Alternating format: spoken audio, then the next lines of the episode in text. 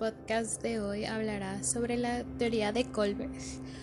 Es bastante interesante la teoría que propone, ya que él se basa en los estadios que, bueno, no estadios, en las etapas que propone Piaget.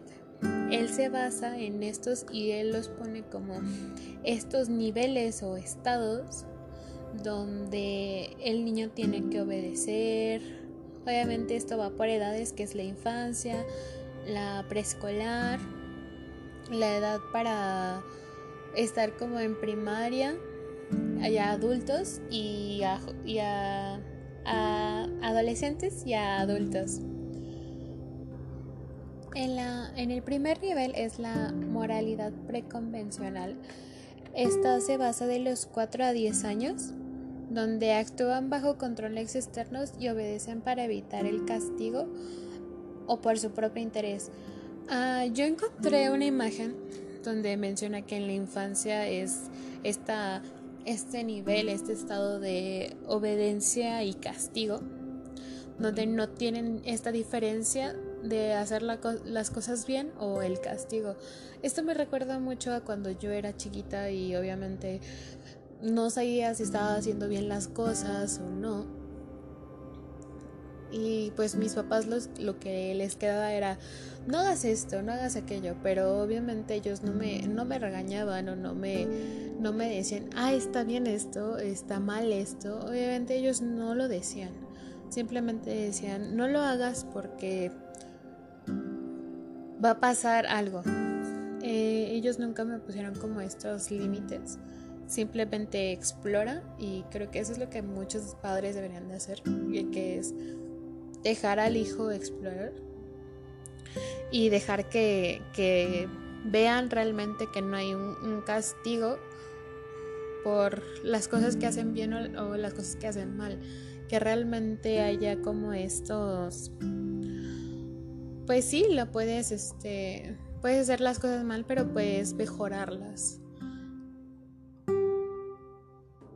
Luego también está este individualismo e intercambio donde menciona que este obviamente es el interés se desplaza por recompensas en lugar de castigos. El interés se desplaza por este esta recompensa en vez de castigo, para hacer ese esfuerzo y aseguraron un mayor beneficio para, para uno mismo. Es como mencionaba, eh, nosotros no veíamos que estaba bien o que estaba mal, pero con el paso del tiempo y cuando teníamos un poco más de conciencia, obviamente íbamos haciendo cosas bien y te felicitaban. En este caso, pues es cuando vas creciendo y, por ejemplo, en la escuela te dan una estrellita en la frente porque estás haciendo las cosas bien y te dicen, te has ganado una estrellita por contestar bien esta pregunta o por saber cómo se escribe. Entonces los niños empiezan a ver eso como un beneficio, como un interés para ellos. Y eso es lo que a ellos les empieza a gustar y les empieza a llamar la atención. Y ya no piensan en castigarse a ellos mismos o dejar que esto pase.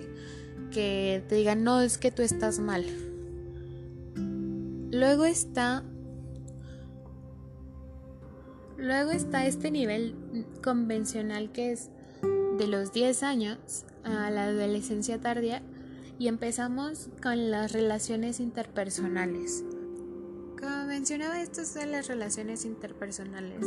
Es de el niño o niña buena eh, nivel.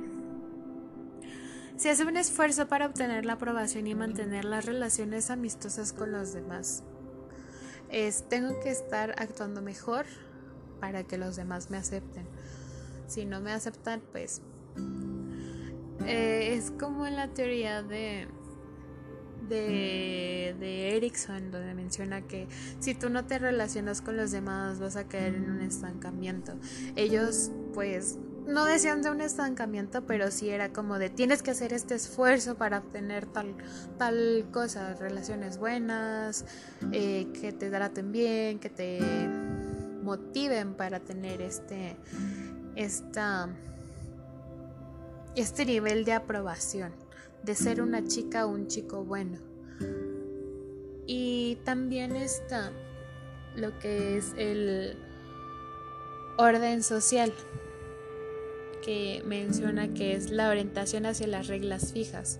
El propósito de la moralidad es mantener el orden social. El acuerdo interpersonal se amplía para incluir a toda la sociedad. Obviamente ya entramos en un en esta fase donde vamos a encontrar que hay reglas, que hay hay normas que seguir. Obviamente pues ya entramos a este mundo donde ya somos mayores de edad, ya empezamos a ver esto como pues que tenemos que ser un ejemplo a seguir. Tenemos que dar ese ejemplo a, los demás que vienen atrás de nosotros. A mí me tocó ser el ejemplo a seguir de muchos de mis sobrinos. Yo, yo soy tía, entonces yo tenía que dar el ejemplo a ellos, porque si no, ¿quién se los iba a dar? Sus padres no eran muy buenos ejemplos, entonces yo tenía que ser ese, ese ejemplo para ellos. Y siempre va a tener que pasar en algún momento, nosotros tenemos que dar ejemplos, incluso si estamos en un trabajo donde obviamente nos piden, sé el ejemplo para los demás, es lo que nos menciona esta parte. Tenemos que ser ese ejemplo, tenemos que dar ejemplo También está este nivel de desarrollo postconvencional, donde está el contrato social y los principios universales. El contrato eh, social eh, menciona que el beneficio es mutuo y la, la reciprocidad. Moralmente correcto y legalmente correcto no siempre son las mismas cosas. Las reglas utilitarias que, mejor, que mejoran la vida de todos. Obviamente, como mencionaba, tenemos que ser un ejemplo para, para los demás. También en lo que es lo legal y lo moral. Eh, tú puedes ser moralmente bueno para ciertas cosas, pero si no siguen las leyes, obviamente pues no es correcto. Aquí, como ya mencionaba, se tienen que meter estos principios, estos, estos beneficios mutuos y tienes que ser el ejemplo a seguir. Tenemos que seguir las, las normas, las reglas que nos impone la ley. Y creo que eso es muy importante. Eh, y esto se ve cuando nosotros ya empezamos a votar, eh, ya empezamos a manejar. Todo esto es lo que tenemos que hacer seguir los reglamentos, eh, seguir las leyes, porque aquí pues en muchos casos ya nos pueden meter a la cárcel o ya podemos tener alguna sanción de parte de las leyes. Y lo que es los principios universales, pues obviamente la moralidad se basa en principios que trascienden el beneficio mutuo. Como mencionaba, todo ya está relacionado. Aquí ya eres una persona mayor. Aquí ya eres una persona que tienes que dar este ejemplo, que tienes que dar, este, mostrar estos principios y que estos principios son lo, primordial, vaya. Tienes que hacer que, que te veas y que te vean. Entonces eso creo que es lo importante. La verdad es magnífica lo que menciona Colbert en toda lo que es su teoría. Este es un poco de lo que él nos menciona.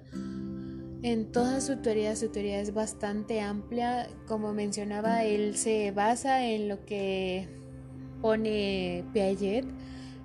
Y pues yo nada más les voy a dar unos pequeños ejemplos de esta teoría y unos pequeños datos y por el día de hoy sería todo de parte de mi parte de este podcast. Así que hasta luego.